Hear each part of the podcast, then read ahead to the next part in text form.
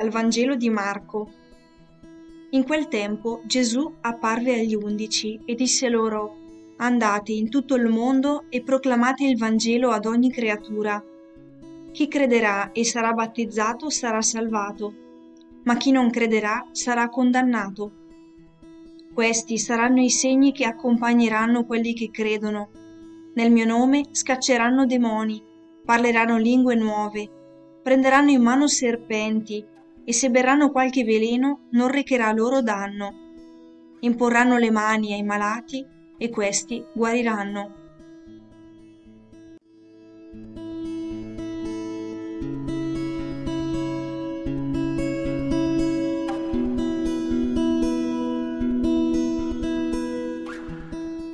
Ma chi non crederà sarà condannato. Suonano forti le parole di questo passo del Vangelo e all'apparenza rimandano all'idea di nostro Signore come un Dio vendicativo e che quasi gode nel punire le sue creature. Ma non è così.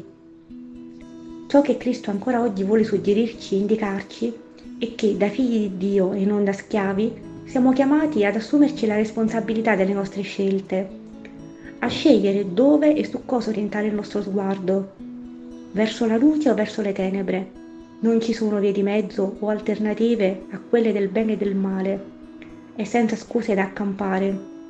In conclusione, quindi, credo che ciò che Gesù ci chiede non è la moltiplicazione dei pani e dei pesci o gesti eroici, ma solo di aprire il cuore, scegliere di lasciarci amare e investire dalla sua luce, piuttosto che cercare la felicità nelle cose di questo mondo, che presto consumano le nostre energie lasciandoci con il cuore affamato di amore spento. Non possiamo abbrutirci e svilire la nostra dignità di figli amati. Sta a noi scegliere di custodire nel cuore la fiammella dell'amore di Dio, che è continuamente accesa per ciascuno di noi, e farsene testimoni, illuminando e portando luce e speranza nelle tenebre di chi vive nella sofferenza. Non siamo soli nella battaglia, Cristo lotta con noi Ti chiedo, Spirito Santo, di illuminarmi per dare consolazione a una persona che vive una sofferenza fisica o morale, con una semplice visita o una telefonata.